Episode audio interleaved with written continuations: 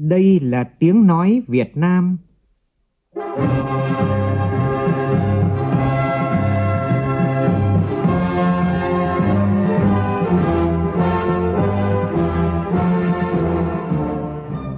là tiếng nói Việt Nam, phát thanh từ Hà Nội, thủ đô nước Cộng hòa xã hội chủ nghĩa Việt Nam.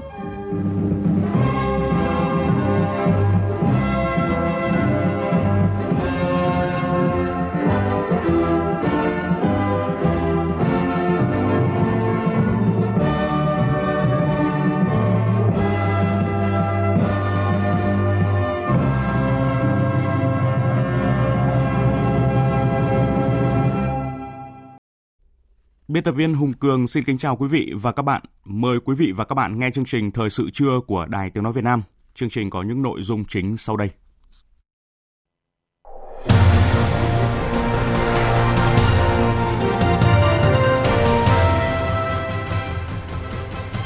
Cho ý kiến về dự án luật người lao động Việt Nam đi làm việc ở nước ngoài theo hợp đồng sửa đổi, các đại biểu cho rằng dự án luật cần tăng cường hơn nữa công tác quản lý nhà nước, có chế tài chặt chẽ hơn tạo cơ hội điều kiện cho các doanh nghiệp chính thống.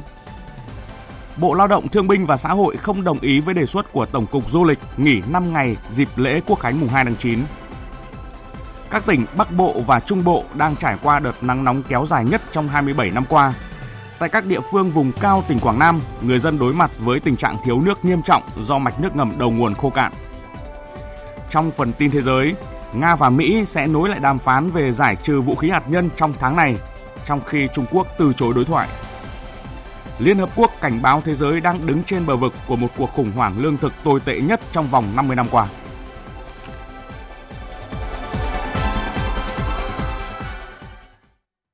Bây giờ là nội dung chi tiết. Thưa quý vị và các bạn, tiếp tục kỳ họp thứ 9 Quốc hội khóa 12.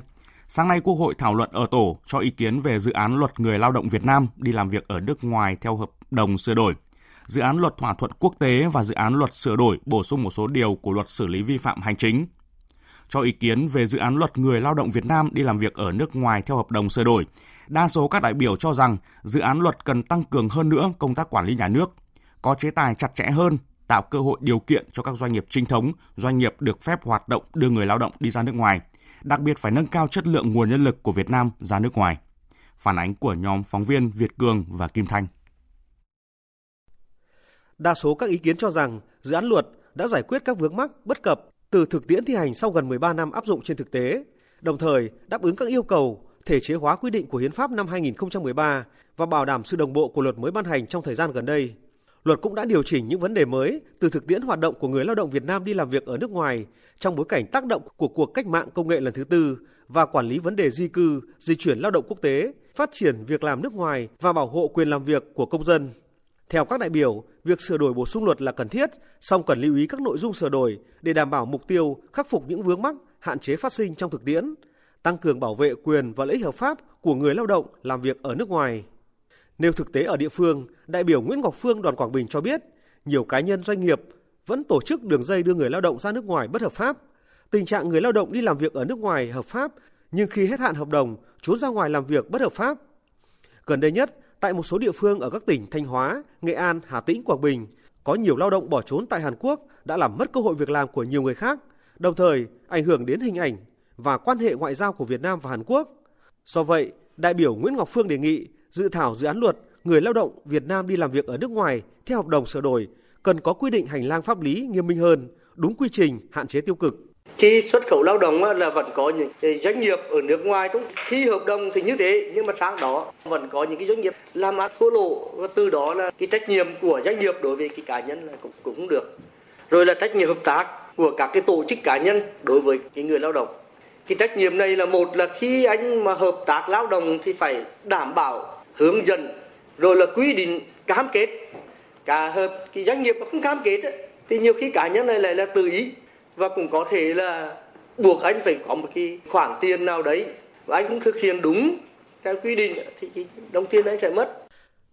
Đồng tình với quan điểm này, đại biểu Đặng Thuần Phong, đoàn Bến Tre cho rằng khi tiến hành sửa đổi luật phải giải quyết được những bất cập đang đặt ra trong thực tiễn, đồng thời phải đáp ứng được yêu cầu của thị trường lao động. Đại biểu Đặng Thuần Phong bày tỏ băn khoăn, dự án luật mới chỉ tập trung giải quyết những chính sách đối với người lao động đi làm việc ở nước ngoài theo hợp đồng, còn quy trình trình tự trong quản lý nhà nước đối với hoạt động này làm sao cho tốt hơn chưa được làm rõ. Luật phải làm sao để các doanh nghiệp thực hiện nhiệm vụ này hiệu quả hơn, giúp thị trường lao động tốt hơn thì vẫn chưa thực sự rõ nét. Chính sách cần có những cái thay đổi trong cái xu thế xã hội phát triển hiện nay thì đòi hỏi cái chính sách đưa đi lao động nước ngoài của chúng ta cũng phải thay đổi. Cái đưa lao động phổ thông qua ngoài kia rồi giờ phải thế chân để nhảy việc, trốn việc. Làm việc xong rồi trốn ở lại nước người ta luôn. Hoặc là qua vài tháng là bỏ làm việc khác. Nó phá vỡ hợp đồng lao động và đã làm ảnh hưởng tới hình ảnh người lao động Việt Nam và uy tín người Việt Nam trên trường thị trường lao động quốc tế. Tôi cho vấn đề này cũng phải điều chỉnh trong các cái chính sách và trong cả các cái quy trình về trình tự thủ tục và cả trong các quan hệ đối ngoại để tính toán vấn đề này và cái luật này thì nó chưa giải quyết nổi cái bài toán này. Đại biểu Thạch Phước Bình đoàn Trà Vinh đánh giá cao năm nhóm vấn đề sửa đổi trong dự thảo luật, đặc biệt là việc bổ sung nội dung các đơn vị sự nghiệp, ủy ban nhân dân các tỉnh thành phố cũng được đưa người lao động đi làm việc ở nước ngoài. Tuy nhiên, trong quy định về thủ tục điều kiện kinh doanh đối với ngành nghề này cần chặt chẽ hơn nữa, nên đưa vào luật trách nhiệm của ủy ban nhân dân cấp xã. Bên cạnh đó, nêu rõ hơn trách nhiệm của các doanh nghiệp, người đi lao động ở nước ngoài, trách nhiệm của các cơ quan quản lý nhà nước về lao động ở nước ngoài. Thì đối với những doanh nghiệp mà họ có trách nhiệm thì nó khác. Còn đối với doanh nghiệp mà làm ăn chụp giật thì nó khác. Đi lên sân bay đi ra nước ngoài có nghĩa là giống như họ hết trách nhiệm. Thì cái này tôi đề nghị là trong này nên nêu rõ hơn thêm để trách nhiệm các đơn vị đưa đi đó. Nói thật rõ, và công tác kể cả là các doanh nghiệp đó rồi pháp lý nhà nước nữa bởi đi làm việc nước ngoài chứ không phải trong nước. Cho nên trách nhiệm của của đơn vị đưa đi, rồi trách nhiệm của cơ quan quản lý nhà nước về lao động ở ở nước ngoài như thế nào, tôi nói, đề nghị nói rõ hơn nữa trong cái dự thảo luật này. Chỉ rõ thực trạng thời gian qua, việc lợi dụng chính sách đưa người lao động đi làm việc ở nước ngoài để làm việc bất hợp pháp, nhưng việc phát hiện và xử lý chưa nghiêm các đại biểu Nguyễn Vinh Hà đoàn Con Tum Giàng A Chu đoàn Yên Bái, Trần Xuân Hùng đoàn Hà Nam bày tỏ băn khoăn về các quy định của luật hiện hành còn có lỗ hổng. Do đó, cần nghiên cứu để luật mới chặt chẽ hơn, không chỉ đơn thuần về mặt thủ tục mà còn để các tổ chức cá nhân không lợi dụng được chính sách này hay hoạt động này để làm ăn phi pháp. Về chính sách đối với người lao động sau khi hết hạn hợp đồng về nước, đại biểu Trần Xuân Hùng đoàn Hà Nam cho rằng sau khi lao động hết hợp đồng về nước cũng cần phải có những chính sách cụ thể. Thì về cái chính sách đối với người lao động sau khi về nước tại khoản 6 điều 4 và điều 61, 62 và điều 63. Thì tôi cũng đề nghị như vậy chúng ta cũng cần phải làm rõ các cái quy định này về cái việc đánh giá tác động đầy đủ và toàn diện hơn. Để làm rõ cái trách nhiệm và tính khả thi trong cái việc quản lý về nhân lực, về khả năng ngân sách nhà nước của trung ương và của địa phương.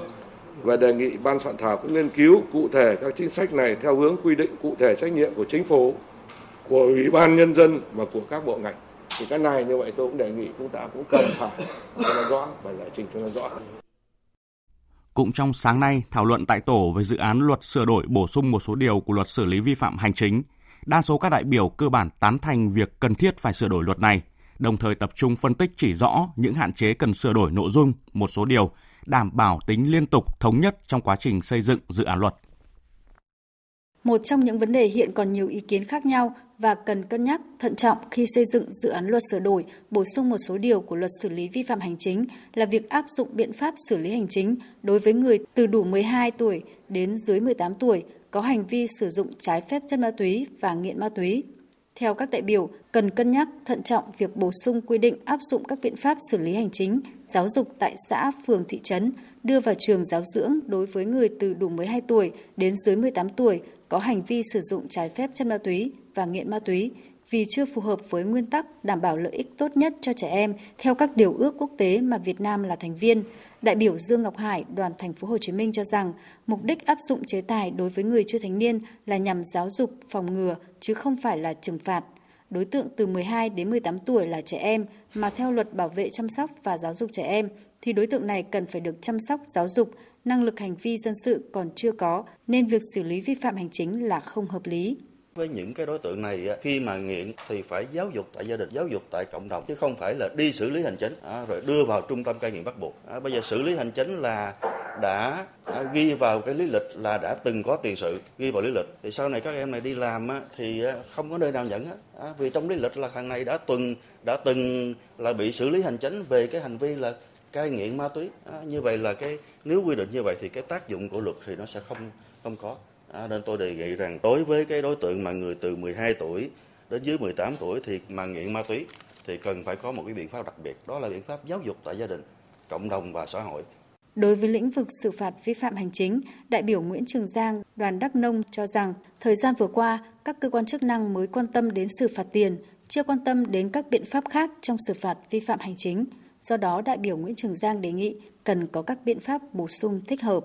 Tôi đề nghị không cần phạt nhiều, phạt 5 triệu, 10 triệu thôi. Nhưng anh xả thải ra dòng sông, anh làm sạch dòng sông. Đấy là khắc phục hậu quả. Rút phép, giấy phép không cho kinh doanh nữa. Tạm dừng kinh doanh. Những cái biện pháp đấy mới là những cái biện pháp mà nó hiệu quả. Và một cái nữa, đó là mọi hành vi vi phạm phải được phát hiện và xử lý kịp thời. Thì mới là cái gốc của vấn đề.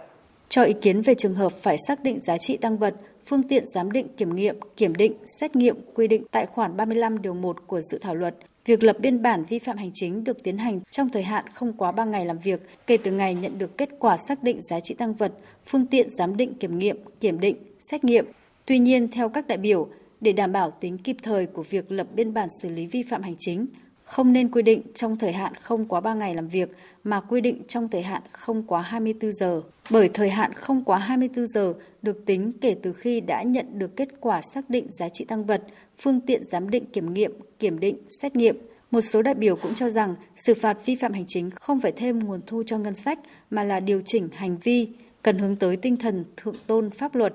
Việc tăng mức xử phạt là rất cần thiết, nhưng tăng như thế nào cho hợp lý, mức phạt cao sẽ dẫn đến nhiều hệ lụy, có nguy cơ các đối tượng cố tình vi phạm nhiều lần để bù vào tiền phạt và có thể có sự bắt tay giữa người đi xử phạt với người vi phạm. Luật nên quy định rõ ràng, tránh tình trạng mỗi nơi một cách, đôi khi xử phạt bằng tiền không có tính gian đe, phải xử phạt làm sao để người khác nhìn vào không dám làm. Chiều nay, Quốc hội biểu quyết thông qua nghị quyết về chương trình xây dựng luật pháp lệnh năm 2021, điều chỉnh chương trình xây dựng luật pháp lệnh năm 2020, luật sửa đổi bổ sung một số điều của luật giám định tư pháp, nghị quyết về miễn thuế sử dụng đất nông nghiệp, thảo luận ở hội trường về việc bổ sung vốn điều lệ cho Ngân hàng Nông nghiệp và Phát triển Nông thôn Việt Nam. Thống đốc Ngân hàng Nhà nước Lê Minh Hưng giải trình và ý kiến đại biểu Quốc hội. Từ 16 giờ 15, Ủy ban Thường vụ Quốc hội trình dự kiến nhân sự để Quốc hội bầu Chủ tịch Hội đồng bầu cử quốc gia. Thủ tướng Chính phủ Nguyễn Xuân Phúc trình bày tờ trình đề nghị phê chuẩn việc miễn nhiệm chức vụ Phó Thủ tướng Chính phủ đối với ông Vương Đình Huệ. Ủy ban Thường vụ Quốc hội trình Quốc hội miễn nhiệm chức vụ Ủy viên Ủy ban Thường vụ Quốc hội đối với bà Nguyễn Thanh Hải. Sau đó, Quốc hội thảo luận ở đoàn đại biểu Quốc hội về dự kiến nhân sự bầu Chủ tịch Hội đồng bầu cử quốc gia, phê chuẩn miễn nhiệm chức vụ Phó Thủ tướng Chính phủ đối với ông Vương Đình Huệ, miễn nhiệm chức vụ Ủy viên Ủy ban Thường vụ Quốc hội đối với bà Nguyễn Thanh Hải. Chương trình thời sự tiếp tục với những nội dung khác. Thông tin từ Ban Chỉ đạo Quốc gia phòng chống dịch COVID-19 cho biết, tính từ 6 giờ ngày 16 tháng 4 cho đến 6 giờ sáng nay, Việt Nam có 55 ngày không ghi nhận ca lây nhiễm trong cộng đồng. Tổng cộng có 192 ca mắc COVID-19 nhập cảnh đã được cách ly ngay, không có khả năng lây ra cộng đồng. Cập nhật sức khỏe, bệnh nhân số 91, Phó Giáo sư Tiến sĩ Lương Ngọc Khuê, Cục trưởng Cục Quản lý Khám chữa bệnh, Phó trưởng ban, tiểu ban điều trị Ban chỉ đạo quốc gia phòng chống dịch COVID-19 cho biết, sức khỏe nam phi công người Anh, bệnh nhân thứ 91 tiếp tục có thêm những chuyển biến. Bệnh nhân tỉnh, tiếp xúc tốt, vận động cải thiện nhiều, tay có thể thực hiện nhiều động tác như là bấm bàn phím, chân còn yếu. Về phổi thì đã phục hồi dần, chỉ cần oxy nồng độ thấp, cơ hô hấp còn yếu đang được tập cai dần máy thở. Bệnh nhân sau thời gian chướng bụng đã có thể ăn lại qua đường tiêu hóa và chức năng thận đã phục hồi. Và Bệnh viện Bệnh nhiệt đới Trung ương ngày hôm nay cũng thông báo sẽ có thêm hai trường hợp mắc COVID-19 được công bố khỏi bệnh là các bệnh nhân 290 và bệnh nhân 319. Như vậy là đến nay Việt Nam ghi nhận 332 trường hợp mắc COVID-19, trong đó có 319 trường hợp đã được điều trị khỏi bệnh, còn 9 trường hợp dương tính với SARS-CoV-2. Chưa có trường hợp nào tử vong. Hôm nay bước sang ngày thứ 55, Việt Nam không có ca lây nhiễm trong cộng đồng. Cũng trong lĩnh vực y tế, 100 người hiến máu tiêu biểu toàn quốc sẽ được Ban chỉ đạo quốc gia vận động hiến máu tình nguyện tôn vinh nhân ngày quốc tế người hiến máu 14 tháng 6. Đó là thông tin được Viện Huyết học Truyền máu Trung ương cho biết ngày hôm qua. Phóng viên Văn Hải thông tin. Lễ tôn vinh 100 người hiến máu tiêu biểu toàn quốc sẽ diễn ra ngày 11 tháng 6 tại Hà Nội. Trong số 100 người được tôn vinh lần này, nhiều người đã hiến máu từ 60, 70 lần trở lên.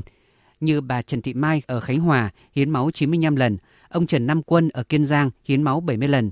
Ông Trần Văn Can ở Tây Ninh hiến máu 62 lần. Ông Trần Quốc Chánh ở An Giang hiến máu 60 lần và các đại biểu đến từ thành phố Hồ Chí Minh như ông Đặng Thanh Phương hiến máu 71 lần, ông Nguyễn Bá Học hiến máu 70 lần, ông Nguyễn Văn Tú hiến máu 64 lần, ông Nguyễn Minh Hải hiến máu 61 lần và nhiều gương mặt là đại diện của những người hiến nhóm máu hiếm.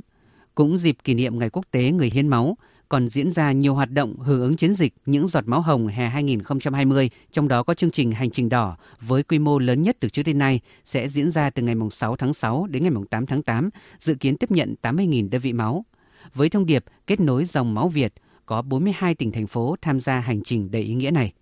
Ông Bạch Quốc Khánh, Viện trưởng Viện Huyết học Truyền máu Trung ương cho biết. Qua cái đợt Covid-19 à, vừa qua ấy, thì à, chúng tôi nghĩ rằng là bây giờ thì nó cũng đã thành một cái thói quen rồi. Trước đây thì chúng ta thường hay nghĩ rằng là sinh viên và học sinh là chính. Thế tuy nhiên trong cái đợt vừa qua thì hoàn toàn là sinh viên học sinh là nghỉ không có đến trường. Thế vì vậy mà ờ, qua tất cả những cái hoạt động hiến máu trong những đợt vừa qua thì chúng ta có thể thấy rằng là đối với người dân hiện nay cái việc hiến máu coi như là đấy là một cái hoạt động bình thường. Người dân cũng như là các cán bộ viên chức và người lao động đều tham gia rất là nhiệt tình. Thưa quý vị và các bạn, tình trạng khô hạn đang diễn ra khốc liệt tại nhiều tỉnh thành phố khu vực miền Trung lượng nước tại nhiều hồ chứa đã dưới mực nước chết, ảnh hưởng nặng nề đến đời sống sinh hoạt của người dân. Tại Quảng Nam, nắng nóng gay gắt kéo dài thời gian qua khiến cho mạch nước ngầm đầu nguồn các con sông đã khô cạn. Ở nhiều nơi thì người dân vùng cao phải vào sâu trong rừng để tìm nguồn nước sử dụng. Chính quyền các địa phương đang triển khai khoan giếng tại các khu dân cư để phục vụ nhu cầu trước mắt cho bà con. Phản ánh của phóng viên Hoài Nam tại miền Trung. Thôn Bến Dần, xã Cà Di, huyện Nam Giang, tỉnh Quảng Nam nằm gần đường Hồ Chí Minh, Mấy tháng qua, hàng chục hộ dân nơi đây phải dậy sớm đến điểm nước tự chảy hứng từng can nước vừa cổng về nhà dùng.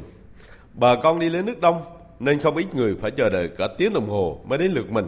Chị Dơ Râm Thị Mưng, người dân ở đây cho biết. Ờ, lấy nước khó khăn ờ, lên ờ, tới trên làng vùng xóm thôn Bà Răng nhà nước đầu tư bể từ hồi xây dựng là hai năm được hưởng cuối cùng chưa không biết không ai sửa này kia là cuối cùng không, không có nước luôn trừ xóm bên dần đi đâu có nước đâu từ thôn Bến Giàng, xã Cà Di, huyện Nam Giang, ngược về phía tây chừng 40 cây số là làng Lao Đu thuộc xã Phước Xuân, huyện Phước Sơn, tỉnh Quảng Nam. Cả trăm hộ dân nơi đây cũng đang khốn khổ vì thiếu nước sinh hoạt. Nguồn nước tự nhiên trên núi dẫn về làng không đủ cấp cho sinh hoạt. Bể chứa nước trong thôn cũng đã cạn kiệt. Năm nay, thời tiết thay đổi thất thường, nắng hạn kéo dài, gây thiếu nước trên diện rộng. Chính quyền các địa phương miền núi tỉnh Quảng Nam đề xuất phương án khoan giếng để giải quyết tình trạng thiếu nước cho người dân đồng thời hướng dẫn người dân sử dụng nước tiết kiệm. Ông Nguyễn Mạnh Hà, Bí thư huyện ủy, Chủ tịch Ủy ban nhân dân huyện Phước Sơn, tỉnh Quảng Nam cho biết cái việc quản lý sau này thì đây cũng vấn đề nan giải trong cái việc mà vận hành đối với giếng khoan thì chúng tôi phải tiếp tục khảo sát tiếp các cái nguồn nước khác nữa để mà có cái đầu tư lại cái hệ thống nước để mà làm sao mà cái nguồn nước đó nó ổn định lâu dài hơn để phục vụ cho nhân dân. Trong khi đó, tại huyện Đông Giang, tỉnh Quảng Nam, việc khoan giếng chỉ là giải pháp trước mắt. Về lâu dài, địa phương này sẽ đầu tư mỗi xã một công trình nước sinh hoạt, vừa đảm bảo đủ công suất, vừa có hệ thống lọc nước.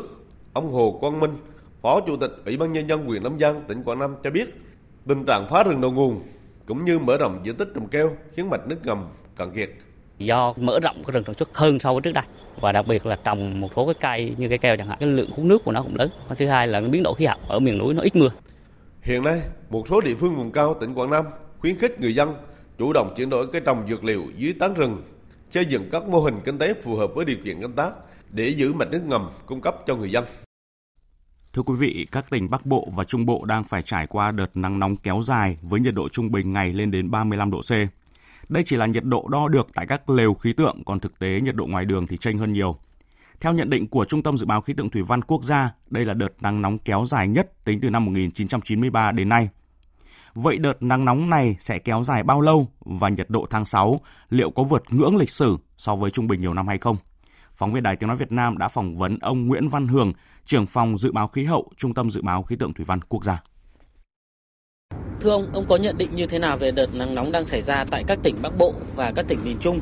Và ông có ý kiến như thế nào về nhận định đây là đợt nắng nóng lịch sử và kéo dài? Cái đợt nắng nóng này thì không chỉ xảy ra ở Bắc Trung Bộ, mà nó xảy ra ở Bắc Bộ và các tỉnh miền Trung thì cái đợt nắng nóng này bắt đầu từ ngày à, 30 à, tháng 5 và đến ngày 31 tháng 5 thì nó xảy ra diện rộng ở Bắc Bộ và tỉnh Trung Bộ. Và theo nhận định của chúng tôi thì cái đợt nắng nóng này thì à, chúng tôi nhận định là nó sẽ còn duy trì. Ở Bắc Bộ thì duy trì đến khoảng ngày 13 tháng 6 và miền Trung thì có thể là kéo dài hơn một chút. Chúng tôi nhận định là đây là cái đợt nắng nóng diện rộng và kéo dài ở cái phần Bắc Bộ và nó có quá trình nó dài khá là khác biệt so với đợt nắng nóng trước bởi vì nhất là khu vực Bắc Bộ ấy, thì vào Bắc Bộ là gồm khu vực phía Tây Bắc Bộ, Đông Bắc Bộ. Với cái số liệu chúng tôi đo đạt được từ cái ngày 30 tháng 5 đến giờ thì hầu hết ở cái phần Bắc Bộ tức là cả Tây của Đông Bắc Bộ nó xảy ra cái nắng nóng từ cái nhiệt độ cao trên 35 độ. Và so sánh với cái chuỗi số liệu lịch sử chúng tôi đo được thì đây là một cái đợt nắng nóng tương đối dài.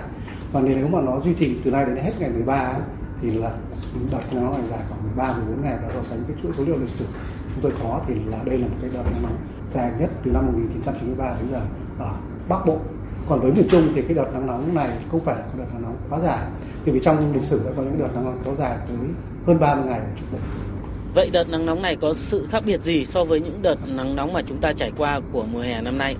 Có thể nói cái đợt này thì cái cường độ nắng nóng thì nó xảy ra tập trung chính ở cái khu vực Hòa Bình, khu vực Trung Du, vùng đồng bằng và khu vực phía nam của đồng bằng bắc bộ. Nguyên nhân là do có cái tác động của cái vùng thấp phía tây kết hợp thêm với hiệu gió phơn. Và cái đặc điểm của cái đợt này nữa đó là cái độ dài của cái thời gian nóng tức là kéo dài từ 30 tháng 5 đến hôm nay là ngày 19 tháng 6 tức là đã được 10 ngày. Và nếu kéo dài thêm đến ngày 13 thì nó sẽ khoảng 13 ngày. Là cái thời gian kéo dài. Từ giờ đến hết mùa hè thì còn bao nhiêu đợt nắng nóng nữa? Và liệu có xảy ra những đợt nắng nóng kỷ lục nữa không thưa ông? Chúng ta đang trải qua một cái đợt nắng nóng dài. Nên là cái số đợt nắng nóng nó không quan trọng. Quan trọng là cái đợt nắng nóng kéo dài trong bao lâu. Nên là cái số đợt nắng nóng nó không đánh giá là cái mùa hè năm đấy nó có phải là cái mùa hè nóng hay không. Một cái mùa hè nó có nhiều cái đợt nắng nóng chưa chắc phải là cái mùa hè nóng nóng nắng nóng gay gắt mà nó có những cái đợt nắng nóng ngắn nắng ngắn hai ba ngày ba bốn năm ngày và nếu có đợt nắng nóng dài ấy, nó kéo dài cả một tháng thì cái đợt một tháng và một đợt thì nó khác còn kinh khủng khiếp hơn là những một tháng có hai ba đợt theo cái nhận định của tôi thì trong cái tháng 7 này cái nhiệt độ ở trên cả nước tập trung chính ở khu vực Bắc Bộ, Trung Bộ nhiệt độ vẫn phổ biến cao hơn từ 1 đến 2 độ so với trung bình nhiều năm. Còn cái khu vực Tây Nguyên Nam Bộ thì có lẽ bây giờ nó bắt đầu vào mùa mưa rồi. Cái mùa mưa thì cái khả năng xảy ra cái nắng nóng ở khu vực Tây Nguyên Nam Bộ không còn nữa. Và chúng tôi nhận định rằng là sang tháng 7 thì vẫn còn cái nắng nóng ở khu vực Trung Bộ. Vâng, xin cảm ơn ông. Tiếp theo sẽ là những thông tin thời tiết chi tiết trên cả nước. Miền Bắc hôm nay tạm giảm nắng nóng, vùng nắng nóng sẽ thu hẹp về đồng bằng, trong đó có thủ đô Hà Nội, cao nhất 36 độ. Các nơi khác ở Trung Du vùng núi có mưa về đêm qua, nên sáng nay vẫn còn nhiều mây, giảm nhiệt. Đến Chủ nhật tuần này, nắng nóng ở miền Bắc mới dứt hẳn khi có mưa. Miền Trung vẫn nắng hừng hực và nóng với nhiệt độ cao từ 36 đến 38 độ, có nơi cao hơn. Thanh Hóa đến Thừa Thiên Huế ngày nắng nóng 35 đến 38 độ, có nơi ở mức gay gắt trên 38 độ. Đà Nẵng đến Bình Thuận nhiệt độ từ 35 đến 38 độ, trời nắng nóng. Phía Bắc có nắng nóng gay gắt trên 38 độ.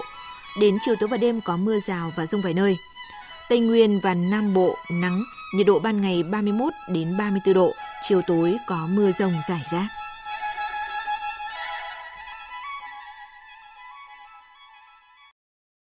Chuyển sang phần tin thế giới, Trung Quốc đang rút các binh sĩ được triển khai ở khu vực Ganwan thuộc vùng Đông Ladakh và giảm bớt quân số tại khu vực Hồ Pangong, nơi các lực lượng Ấn Độ và Trung Quốc đối đầu trong hơn một tháng qua. Truyền thông Ấn Độ dẫn lời các quan chức cấp cao trong chính phủ nước này cho biết Trung Quốc bắt đầu quá trình rút quân từ ngày 8 tháng 6 và phía Ấn Độ cũng đã có động thái tương tự. Quá trình khôi phục nguyên trạng đã bắt đầu được thực hiện tại các vị trí đối đầu. Các bước tiếp theo sẽ được đề ra tại một cuộc họp sĩ quan cấp thiếu tướng trong ngày hôm nay. Quan hệ liên triều một lần nữa quay trở lại thời kỳ băng giá sau khi Triều Tiên ngày hôm qua bất ngờ tuyên bố cắt đứt hoàn toàn và đóng đường dây liên lạc với phía Hàn Quốc. Ngay lập tức không chỉ người trong cuộc là Hàn Quốc mà các bên trực tiếp liên quan như là Mỹ hay là Trung Quốc cũng đã có những phản ứng tức thì khi Triều Tiên tỏ thái độ như thế, không còn gì để mất trong mối quan hệ với Hàn Quốc. Biên tập viên Phương Anh tổng hợp thông tin. Ngay sau tuyên bố cứng rắn của Triều Tiên, Hàn Quốc kêu gọi nước này duy trì đường dây liên lạc giữa hai bên. Giới chức Bộ Thống nhất Hàn Quốc khẳng định các đường dây liên lạc liên triều là phương tiện trao đổi cơ bản và nên được duy trì theo đúng các thỏa thuận giữa hai nước. Hiện Hàn Quốc đang liên lạc chặt chẽ với Mỹ sau khi Triều Tiên tuyên bố cắt đứt mọi kênh liên lạc với nước này. Bày tỏ sự thất vọng trước hành động của Triều Tiên, chính quyền Mỹ kêu gọi Bình Nhưỡng khôi phục hợp tác với nước láng giềng. Tuyên bố của Bộ Ngoại giao Mỹ khẳng định Mỹ luôn ủng hộ các tiến triển trong quan hệ liên triều, đồng thời kêu gọi Triều Tiên quay trở lại với ngoại giao và hợp tác. Mỹ cam kết phối hợp chặt chẽ với đồng minh Hàn Quốc trong những nỗ lực gắn kết với Triều Tiên. Cùng quan điểm, người phát ngôn Bộ Ngoại giao Trung Quốc Hoa Xuân Oánh hôm qua nhấn mạnh, Trung Quốc hy vọng Triều Tiên và Hàn Quốc sẽ tiếp tục hợp tác thông qua đối thoại. Mối quan hệ liên triều là nhân tố chính ảnh hưởng trực tiếp đến tình hình bán đảo Triều Tiên. Là một nước láng giềng gần gũi, Trung Quốc luôn hy vọng và ủng hộ Triều Tiên, Hàn Quốc cải thiện mối quan hệ thông qua đối thoại và tham vấn, thúc đẩy sự hòa giải và hợp tác hiện dấy lên nhiều tranh cãi xoay quanh lý do khiến Triều Tiên muốn khoét sâu khủng hoảng với Hàn Quốc. Đúng thời điểm Tổng thống Moon Jae-in đang đặt rất nhiều kỳ vọng vào những tiến triển đột phá trong việc sưởi ấm mối quan hệ hai miền Triều Tiên. Mỹ và Nga vừa đạt được thỏa thuận về thời gian và địa điểm tổ chức đàm phán về hiệp ước cắt giảm vũ khí chiến lược mới, còn gọi là New START, trong tháng này. Điều này đánh dấu sự nhượng bộ của chính quyền Mỹ sau nhiều lần từ chối lời kêu gọi của Nga gia hạn hiệp ước. Tuy nhiên, thỏa thuận kiểm soát vũ khí hạt nhân lớn duy nhất còn lại giữa Nga và Mỹ có thể được cứu vãn hay không khi Mỹ vẫn khăng khăng buộc Trung Quốc phải tham gia, một điều kiện chắc chắn Trung Quốc sẽ bác bỏ. Biên tập viên Phạm Hà thông tin. Đặc phái viên của Tổng thống Mỹ về kiểm soát vũ khí Marsan Billingsley cho biết, vòng đàm phán mới về kiểm soát vũ khí giữa hai bên sẽ được tổ chức tại Viên Áo vào ngày 22 tháng 6. Điều đáng lo ngại trong các cuộc đàm phán này là Mỹ vẫn không chịu từ bỏ lập trường yêu cầu Trung Quốc tham gia vào hiệp ước. Thông báo trên trang Twitter, ông Billingsley vẫn khẳng định chờ đợi đại diện Trung Quốc tham dự cuộc họp tại Viên.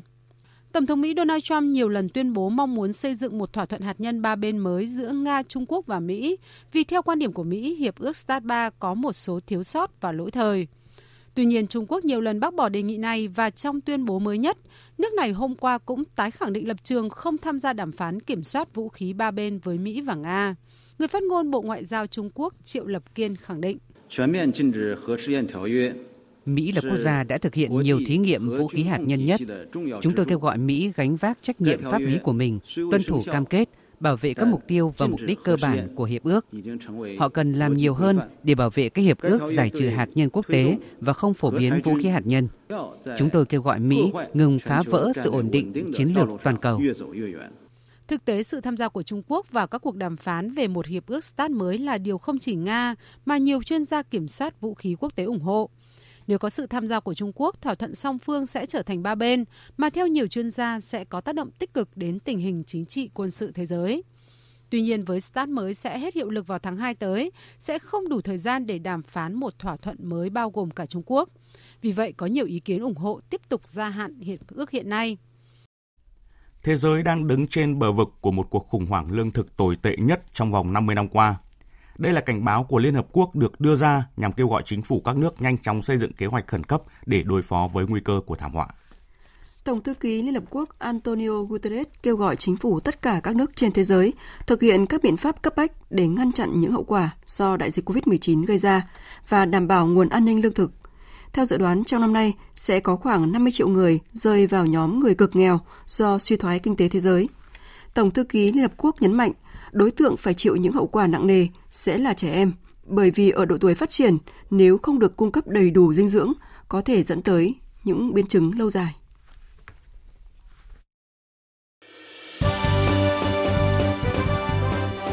Thời sự tiếng nói Việt Nam Thông tin nhanh Bình luận sâu Tương tác đa chiều.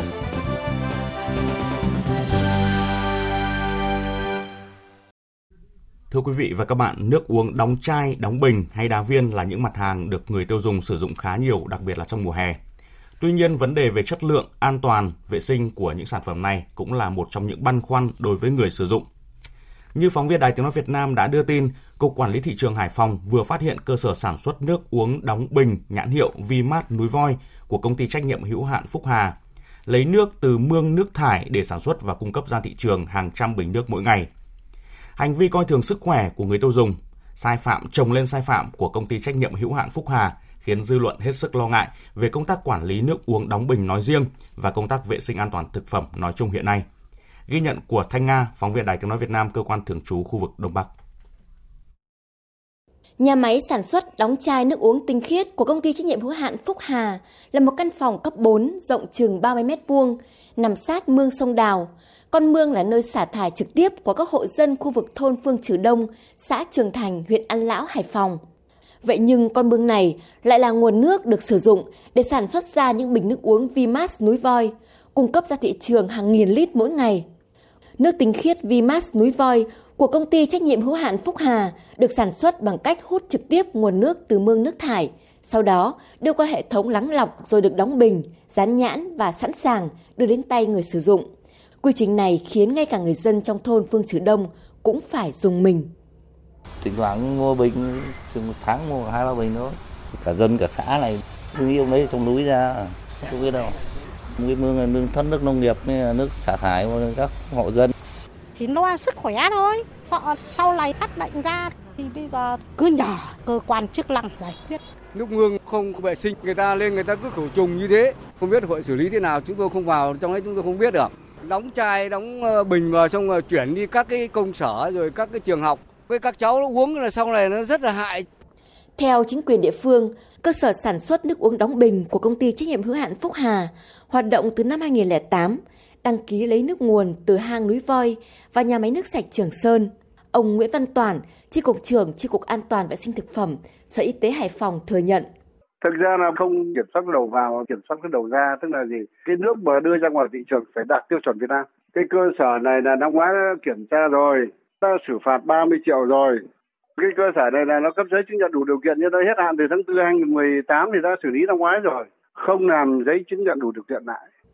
Nhiều người đặt câu hỏi, tại sao công ty trách nhiệm hữu hạn Phúc Hà từng bị xử phạt vì hết hạn giấy chứng nhận đủ điều kiện mà vẫn ngang nhiên hoạt động, gian dối trong sản xuất. Nhìn đường ống lấy nước từ mương sông Đào của công ty không còn mới, chứng tỏ việc này không phải mới diễn ra ngày 1 ngày 2. Vậy việc kiểm tra, giám sát cơ sở sản xuất, lấy mẫu kiểm định nước đóng bình liệu có được thực hiện định kỳ, thường xuyên, đảm bảo chất lượng? Điều đáng nói là nếu không có sự việc công ty trách nhiệm hữu hạn Phúc Hà sử dụng nước từ mương nước thải để sản xuất nước tinh khiết bị phát hiện, thì chắc cũng sẽ không lộ ra việc công ty này từng bị xử phạt.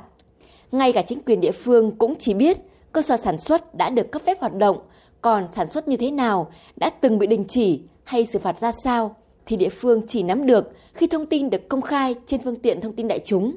Ông Nguyễn Duy Miện, Chủ tịch Ủy ban nhân dân xã Trường Thành cho rằng địa phương thì chỉ phải quản lý hành chính thôi. Về chất lượng nước thì phải cơ quan chức năng có thẩm quyền thì mới xác định được cái nguồn nước này là sạch hay bẩn hay như nào đủ đảm bảo chất lượng không. Thế nhưng mà khi về địa phương làm việc thì lại không được mời phối hợp kể cả như là năm ngoái xử lý đấy địa phương tuyệt đối mà lại không nắm được cái việc này. Mà lần này là thứ hai rồi đến năm nay lại tiếp tục hoạt động cũng không thông báo về địa phương là cơ sở này đang hoạt động trái phép yêu cầu địa phương bám sát theo dõi và báo cáo cơ quan có thẩm quyền. Từ vụ việc này dư luận đòi hỏi các cơ quan chức năng cần tăng cường hơn nữa việc quản lý, giám sát các cơ sở sản xuất nước uống đóng chai, cũng như tất cả các cơ sở sản xuất phân phối thực phẩm. Và quan trọng nhất là có sự phối hợp đồng bộ giữa các cơ quan chức năng và chính quyền người dân. Quý vị và các bạn đang nghe chương trình Thời sự trưa của Đài Tiếng Nói Việt Nam. Tiếp theo sẽ có những tin đáng chú ý sau đây.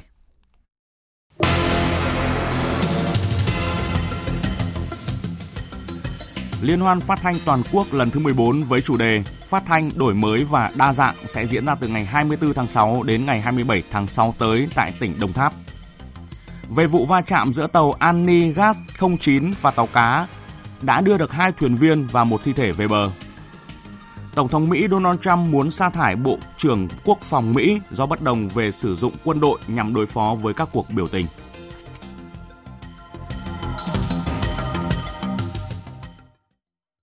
Thưa quý vị, nhân kỷ niệm 75 năm ngày truyền thống Công an Nhân dân Việt Nam 19 tháng 8 năm 1945, 15 năm ngày Hội Toàn dân Bảo vệ an ninh Tổ quốc, sáng nay tại Hà Nội, Đảng ủy Cơ quan Trung ương Bộ Công an phối hợp với Ban tuyên giáo Trung ương tổ chức hội nghị báo cáo viên Trung ương tháng 6 năm 2020 tại khu vực phía Bắc. Hội nghị được tổ chức theo hình thức trực tuyến. Tin của phóng viên Minh Hường. Tại hội nghị, Thượng tướng Lê Quý Vương, Phó Bí thư Đảng ủy Công an Trung ương, Thứ trưởng Bộ Công an khẳng định, trong 75 năm xây dựng chiến đấu và trưởng thành, lực lượng công an nhân dân luôn tuyệt đối trung thành với Đảng, với Tổ quốc và nhân dân, kề vai sát cánh cùng các lực lượng cách mạng và nhân dân trong bảo vệ và xây dựng đất nước. Trong thời kỳ đất nước hòa bình thống nhất, với vai trò nòng cốt, Công an Nhân dân đã chủ động nắm dự báo tình hình, thực hiện tốt chức năng tham mưu với Đảng, Nhà nước, đồng thời trực tiếp triển khai đồng bộ các biện pháp bảo vệ an ninh quốc gia, đảm bảo trật tự an toàn xã hội, góp phần giữ vững ổn định chính trị và môi trường hòa bình để xây dựng đất nước. Lực lượng Công an Nhân dân đã gương mẫu, tích cực triển khai thực hiện việc đổi mới, sắp xếp tổ chức bộ máy tinh gọn, hoạt động hiệu lực, hiệu quả, đẩy mạnh cải cách hành chính, tăng cường đoàn kết thống nhất, gắn bó chặt chẽ với quân đội nhân dân và phục vụ nhân dân, đấu tranh có hiệu quả với hoạt động chống phá của các thế lực thù địch, phản động, tội phạm, bảo vệ chủ quyền, lợi ích, an ninh quốc gia, bảo vệ cuộc sống bình yên và hạnh phúc của nhân dân. Đồng chí Lê Mạnh Hùng, Phó trưởng Ban tuyên giáo Trung ương cũng định hướng về những nội dung tuyên truyền trong thời gian tới, gồm các nội dung trọng tâm là tiếp tục tuyên truyền Đại hội Đảng bộ các cấp và Đại hội đại biểu toàn quốc lần thứ 13 của Đảng, tuyên truyền kỳ họp thứ 9 Quốc hội khóa 14 về tình hình kinh tế xã hội, về công tác phòng chống dịch COVID-19. Liên hoan phát thanh toàn quốc lần thứ 14 với chủ đề Phát thanh đổi mới và đa dạng sẽ diễn ra từ ngày 24 tháng 6 đến ngày 27 tháng 6 tới tại tỉnh Đồng Tháp. Đây là thông tin được Đài Tiếng Nói Việt Nam và Ủy ban Nhân dân tỉnh Đồng Tháp cho biết tại buổi họp báo sáng nay. Tên của phóng viên Phương Thoa. Chủ đề phát thanh đổi mới và đa dạng gắn với Ngày Phát thanh Thế giới năm nay là sự đổi mới và đa dạng về đề tài, đối tượng thính giả, thể loại các chương trình phát thanh và cả luồng thông tin nhằm phát triển toàn diện phát thanh trong kỷ nguyên mới. Những thông tin truyền tải tới công chúng nóng hổi, chính xác, mang hơi thở cuộc sống, hơi thở của thời đại. Liên hoan phát thanh toàn quốc lần này có 62 đài phát thanh truyền hình trên cả nước tham gia. Liên hoan đã chọn 231 tác phẩm vào vòng trung khảo với 6 thể loại: phóng sự, phỏng vấn, chương trình phát thanh chuyên đề, talk show, câu chuyện truyền thanh, chương trình phát thanh bằng tiếng dân tộc và chương trình phát thanh trực tiếp. Các tác phẩm lọt vào trung khảo là những tác phẩm vượt trội về cả nội dung và hình thức thể hiện, tập trung phản ánh công cuộc đổi mới toàn diện của đất nước, địa phương và những vấn đề nóng như công tác xây dựng Đảng, công tác cán bộ, tinh giản biên chế, đấu tranh bảo vệ nền tảng tư tưởng của Đảng, phòng chống tham nhũng, bảo vệ chủ quyền biển đảo, các vấn đề kinh tế, chống biến đổi khí hậu, xây dựng nông thôn mới, phản ánh cuộc chiến chống dịch COVID-19, các chương trình quốc tế. Nhiều tác phẩm đặc sắc viết về những tấm gương người tốt, việc tốt, gương sáng trong học tập và làm theo tư tưởng đạo đức phong cách Hồ Chí Minh. Phó Tổng Giám đốc Đài Tiếng Nói Việt Nam Trần Minh Hùng, trưởng ban tổ chức Liên hoan phát thanh toàn quốc lần thứ 14, nhấn mạnh. Thông qua cái Liên hoan phát thanh, đây là cái ngày hội nghề nghiệp của những người làm phát thanh. Thứ hai nữa là làm cái gì để những người làm phát thanh đầu tư đổi mới chương trình, nâng cao chất lượng chương trình, đổi mới kể cả từ nội dung, từ cách thức tiếp cận vấn đề, từ cách thể hiện một cái chương trình đến công nghệ. Cho nên là chủ đề Liên hoan phát thanh năm nay chúng tôi chọn là phát thanh đổi mới và đa dạng. Muốn tồn tại phát triển phát thanh hiện nay chúng ta chúng ta phải đổi mới, đổi mới ở mọi phương diện. Đấy, từ format chương trình, từ cách tiếp cận vấn đề, cách khai thác thông tin, rồi đổi mới về mặt công nghệ để làm sao tạo những sản phẩm tốt nhất đến với công chúng. Điểm mới của Liên hoan phát thanh toàn quốc lần thứ 14 là hội thảo quốc tế bằng hình thức trực tuyến với một số điểm cầu ngoài nước là chuyên gia và giảng viên của Hiệp hội Phát thanh Truyền hình Châu Á Thái Bình Dương. Triển lãm ảnh về hoạt động nghiệp vụ của phóng viên, biên tập viên, kỹ thuật viên các đài phát thanh truyền hình cả nước. Thông qua triển lãm ảnh, các đơn vị và đông đảo công chúng có thể hiểu hơn về hoạt động nghiệp vụ của những người làm báo phát thanh. Qua đó có cái nhìn chân thực, toàn diện về những phóng viên, báo nói, Ông Đồng Mạnh Hùng, trưởng ban thư ký biên tập Đài Tiếng Nói Việt Nam, Tổng thư ký Liên hoan phát thanh toàn quốc lần thứ 14 cho biết. Kỳ liên hoan trước thì chúng ta thi cái thể loại chương trình phát thanh tổng hợp, còn năm nay thì thành chương trình phát thanh chuyên đề. Ờ, bởi vì là khi mà gửi một chương trình tổng hợp, cái chủ đề nó rất là khó. Các anh các chị có thể gửi một chương trình thời sự từ rất là lâu rồi, tính ờ, cập nhật nó cũng ít hơn. Thứ hai làm chương trình tổng hợp thì cái tính chuyên sâu của nội dung nó sẽ là một điểm khó cho các đơn vị và chương trình chuyên đề chúng tôi mong muốn là các đơn vị tham dự liên hoan sẽ có được những tác phẩm về nội dung sẽ là phong phú nhất và chuyên sâu nhất bởi vì chuyên đề có nghĩa là nói được nhiều nội dung và đa dạng nhất những vấn đề mang tính chất uh, chính trị như là phòng chống tham nhũng hay là công tác cán bộ cho đến những vấn đề rất là đời thường như là những cái vụ thảm án uh, xảy ra liên tiếp. Tại họp báo, ông Đoàn Tấn Bửu, Phó Chủ tịch Ủy ban nhân dân tỉnh Đồng Tháp cho biết, để có kỳ liên hoan phát thanh an toàn, tỉnh Đồng Tháp đã triển khai các phương án tốt nhất để phòng dịch COVID-19 trong suốt thời gian diễn ra liên hoan phát thanh, đồng thời tạo điều kiện cho các đoàn dự liên hoan phát thanh tham quan và tìm hiểu về đất nước, con người Đồng Tháp tại một số địa điểm nổi tiếng của tỉnh. Dự kiến Liên hoan phát thanh toàn quốc lần thứ 14 sẽ trao 20 giải vàng, 53 giải bạc, 72 giải đồng, 6 giải người dẫn chương trình tài năng và nhiều bằng khen cho các tác giả, tác phẩm. Thưa quý vị và các bạn, để kích cầu du lịch, lãnh đạo ngành du lịch đã đề xuất chính phủ kéo dài kỳ nghỉ lễ mùng 2 tháng 9 thêm 4 ngày. Tổng cục trưởng Tổng cục Du lịch Nguyễn Trùng Khánh cũng cho biết đây là đề xuất của hơn 30 doanh nghiệp du lịch trong cuộc làm việc ngày mùng 3 tháng 6 với Phó Thủ tướng Vũ Đức Đam. Tuy nhiên, bên hành lang Quốc hội, các đại biểu Quốc hội không đồng tình với đề xuất này. Bộ trưởng Bộ Lao động Thương binh và Xã hội Đào Ngọc Dung cũng khẳng định quan điểm của Bộ là không đồng ý với đề xuất của Tổng cục Du lịch nghỉ 5 ngày dịp lễ Quốc khánh mùng 2 tháng 9. Ghi nhận của nhóm phóng viên Nguyên Nhung và Lại Hoa. Theo các đại biểu, tìm ra biện pháp để kích cầu hỗ trợ cho hoạt động du lịch là một biện pháp rất hoan nghênh, nhưng biện pháp kích cầu nào thì cần phải tính toán kỹ lưỡng, bởi sau một thời gian dài sản xuất kinh doanh đình trệ, người lao động cũng đã có thời gian nghỉ rất dài. Chia sẻ với những khó khăn của ngành du lịch, các đại biểu cho rằng mặc dù rất cần phải được quan tâm, nhưng ngành du lịch là ngành có tiềm năng phát triển. Những khó khăn của ngành du lịch hiện nay chỉ là tạm thời. Chính vì vậy, thúc đẩy hỗ trợ, tìm ra được những giải pháp sáng kiến để hỗ trợ cho ngành du lịch là vô cùng quan trọng. Bên hành lang Quốc hội, Bộ trưởng Bộ Lao động Thương binh và Xã hội Đào Ngọc Dung cũng khẳng định Quan điểm của Bộ là không tán thành với đề xuất của Tổng cục Du lịch. Bộ trưởng Đào Ngọc Dung khẳng định đây là thời điểm phải thực hiện nhiệm vụ kép vừa phòng chống dịch nhưng phải tập trung rất cao để khôi phục sản xuất, khôi phục thị trường lao động. Muốn như vậy, phải tập trung rất cao để phát triển sản xuất, tăng trưởng kinh tế. Cái thời điểm này vừa thực hiện các cái nhiệm vụ phòng chống dịch thì phải ưu tiên tối đa cho cái việc phục vụ sản xuất rồi phát triển để tăng trưởng kinh tế để rút ngắn cái khoảng cách mà chúng ta đã phải thực hiện các cái hạn chế do cái giãn cách xã hội. À, cái thứ ba đấy, chúng ta có khoảng 55 triệu lao động mà 2 triệu người so với 55 triệu người thì nó rất nhỏ nhoi. Nó chỉ khoảng 4 đến 5%. Như vậy cái ảnh hưởng nó cũng có cái tác động nó không quá lớn cho cái việc phát triển kinh tế và phát triển du lịch. Liên quan đến vụ va chạm giữa tàu chở khí đốt và tàu cá TH90282TS xảy ra cách phao số 0 Hải Phòng 43 hải lý về phía Nam Đông Nam vào ngày hôm qua. Đến trưa nay, tàu SAR-273 của Trung tâm Phối hợp Tìm kiếm Cứu nạn Hàng hải Việt Nam đã đưa hai thuyền viên bị thương và một thi thể về bờ tại khu vực phường Máy Trai, quận Ngô Quyền, Hải Phòng. Đến thời điểm này vẫn còn 4 thuyền viên bị mất tích, đang được các lực lượng chức năng tập trung tìm kiếm. Tối qua, cơ quan công an huyện Quỳnh Lưu, công an tỉnh Nghệ An đã bắt giữ Đào Ngọc Hoàng, học sinh lớp 11, chú xã Quỳnh Tam, huyện Quỳnh Lưu của Nghệ An để điều tra vụ cháu bé 5 tuổi bị tử vong trong căn nhà hoang. Thông tin mới nhất, Đại tá Nguyễn Mạnh Hùng, Phó Giám đốc Công an tỉnh Nghệ An cho biết, bước đầu nghi can 17 tuổi này thừa nhận có liên quan đến vụ việc. Trong đêm qua, Công an huyện Yên Thành, Công an huyện Quỳnh Lưu đã bảo vệ nghiêm ngặt hiện trường để thực hiện khám nghiệm hiện trường, khám nghiệm tử thi. Nguồn tin cho biết, sau hai ngày cháu Đô mất tích, từ camera của nhà dân, người thân xác định được nghi can Hoàng có chở cháu Đô rời làng. Sau đó xác định cháu Đô đã tử vong trong một căn nhà hoang. Trước đó khoảng 15 giờ chiều ngày 7 tháng 6, cháu Đô xin bố sang nhà hàng xóm chơi. Đến chiều tối không thấy con về, gia đình tìm kiếm và trình báo công an.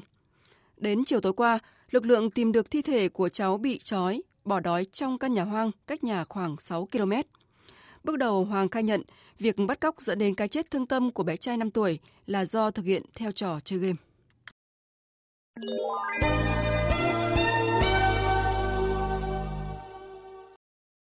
Tin thế giới, tờ Nhật báo Phố Wall ngày hôm qua đưa tin Tổng thống Donald Trump tuần trước đã gần như sa thải Bộ trưởng Quốc phòng Mỹ do bất đồng về việc sử dụng quân đội nhằm đối phó với các cuộc biểu tình.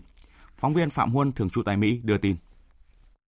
Tờ Nhật báo Phố Wall trích dẫn nhiều quan chức chính quyền cho biết, Tổng thống Trump đã không thực hiện điều này sau khi được các cố vấn và đồng minh ở Quốc hội can ngăn.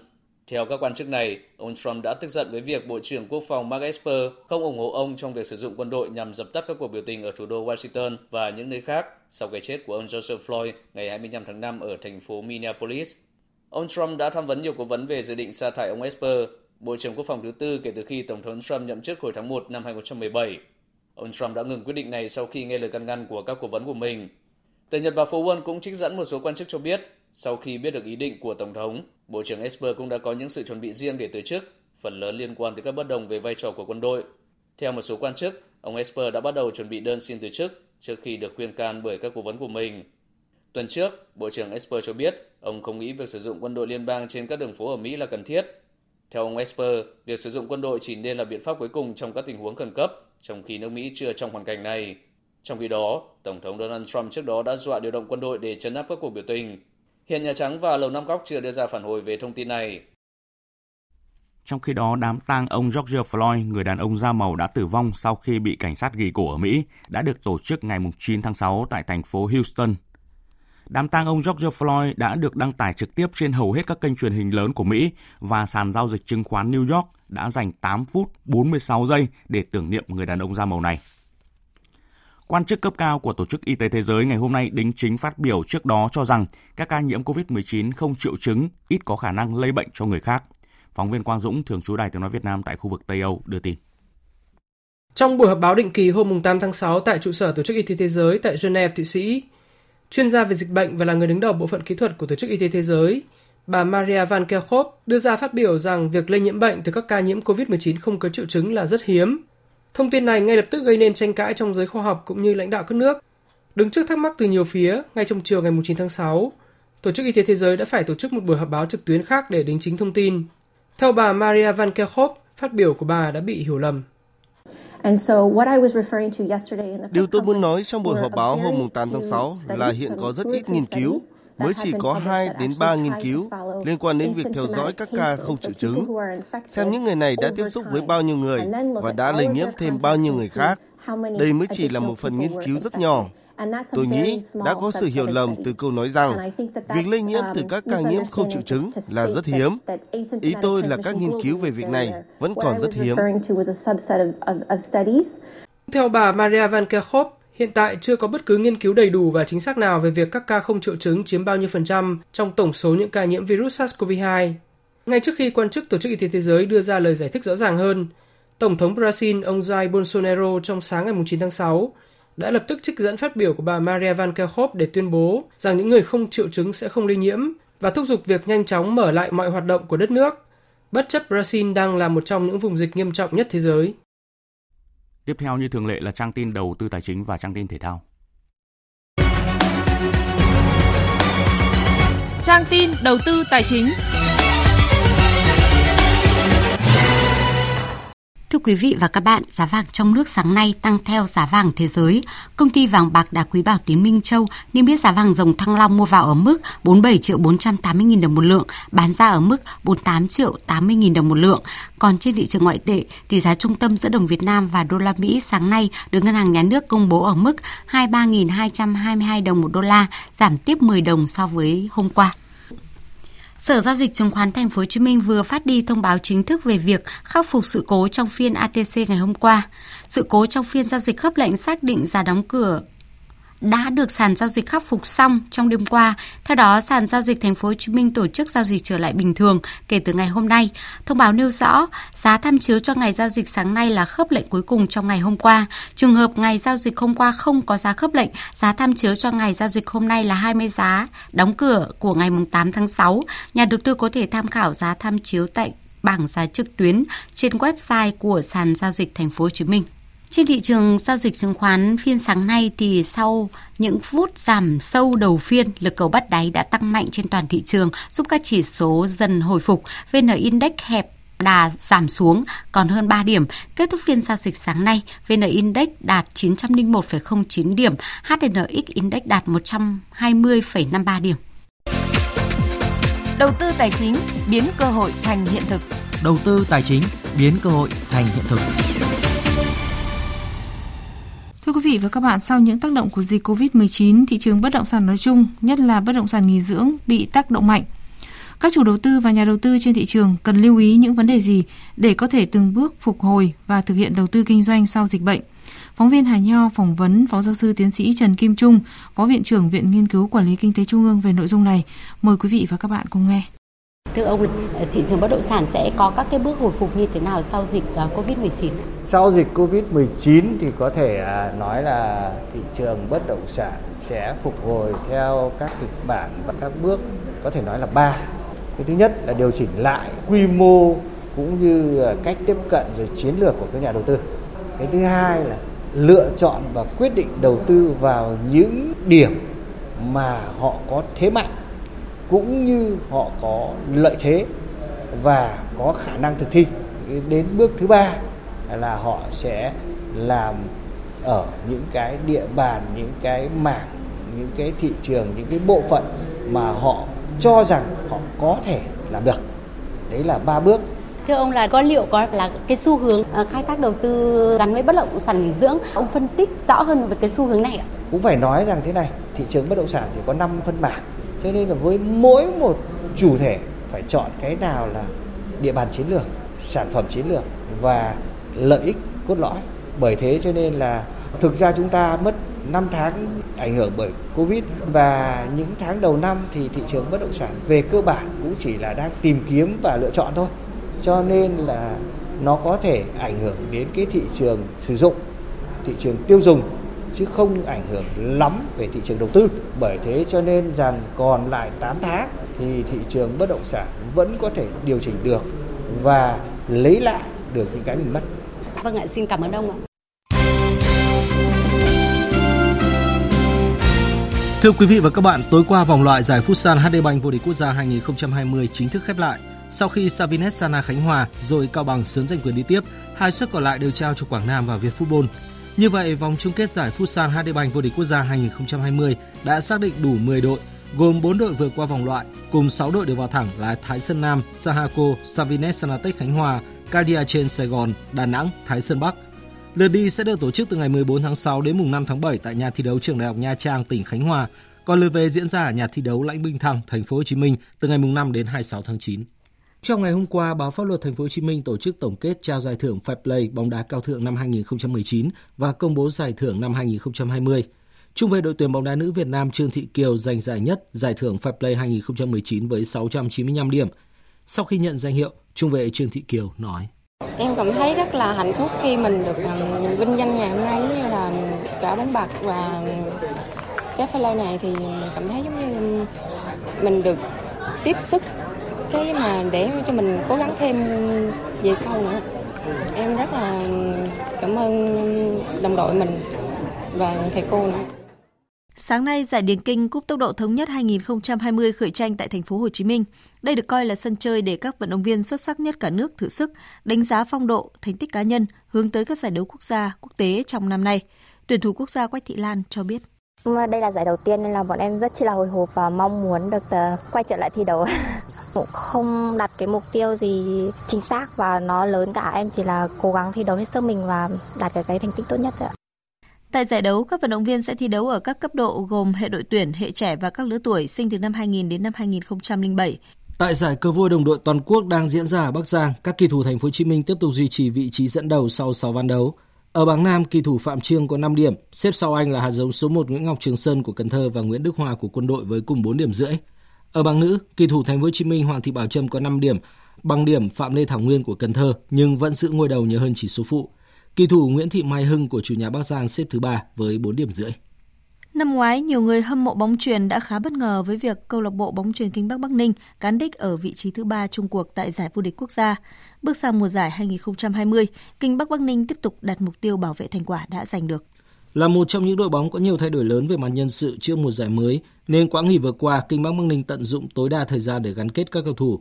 Những cái tên mới đến như truyền hai Hoàng Kim và phụ công Bích Vân đã dần tìm được tiếng nói chung với toàn đội dù không sở hữu nhiều tên tuổi nổi bật của bóng chuyền nữ Việt Nam nhưng với lực lượng hiện có, Kinh Bắc Bắc Ninh tự tin đặt ra mục tiêu bảo vệ thành quả đã đạt được trong mùa giải đầu tiên thăng hạng. Huấn luyện viên Phạm Văn Long cho biết. Cái hướng phấn đấu chúng tôi vẫn đặt mục tiêu cố gắng là làm là vào trong cái top 4.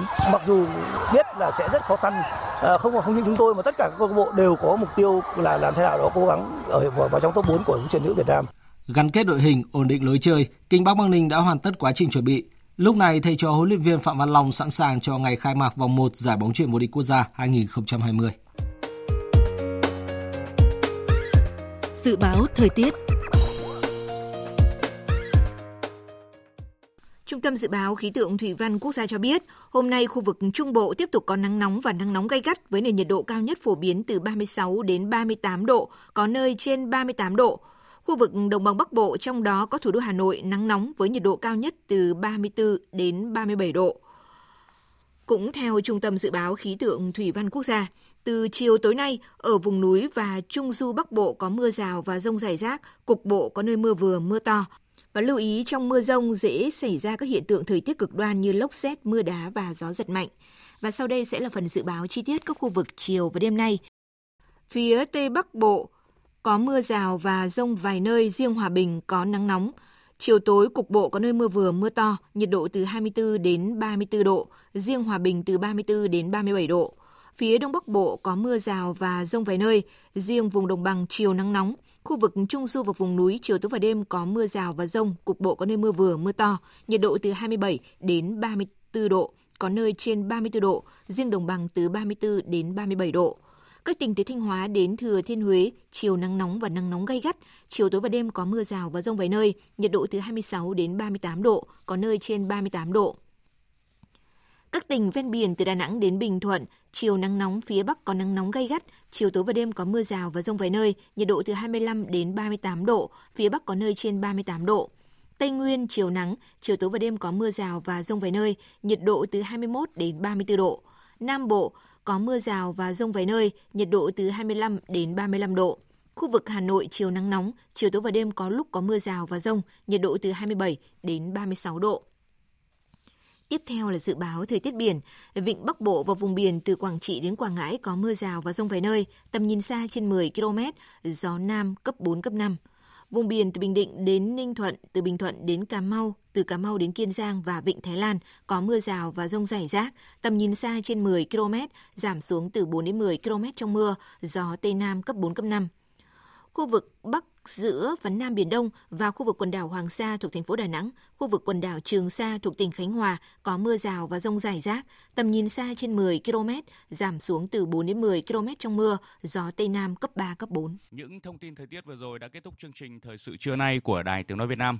Chương trình do các biên tập viên Hùng Cường, Lan Anh, Nguyễn Hằng biên soạn và thực hiện với sự tham gia của kỹ thuật viên Tuyết Mai, chịu trách nhiệm nội dung Nguyễn Thị Tuyết Mai.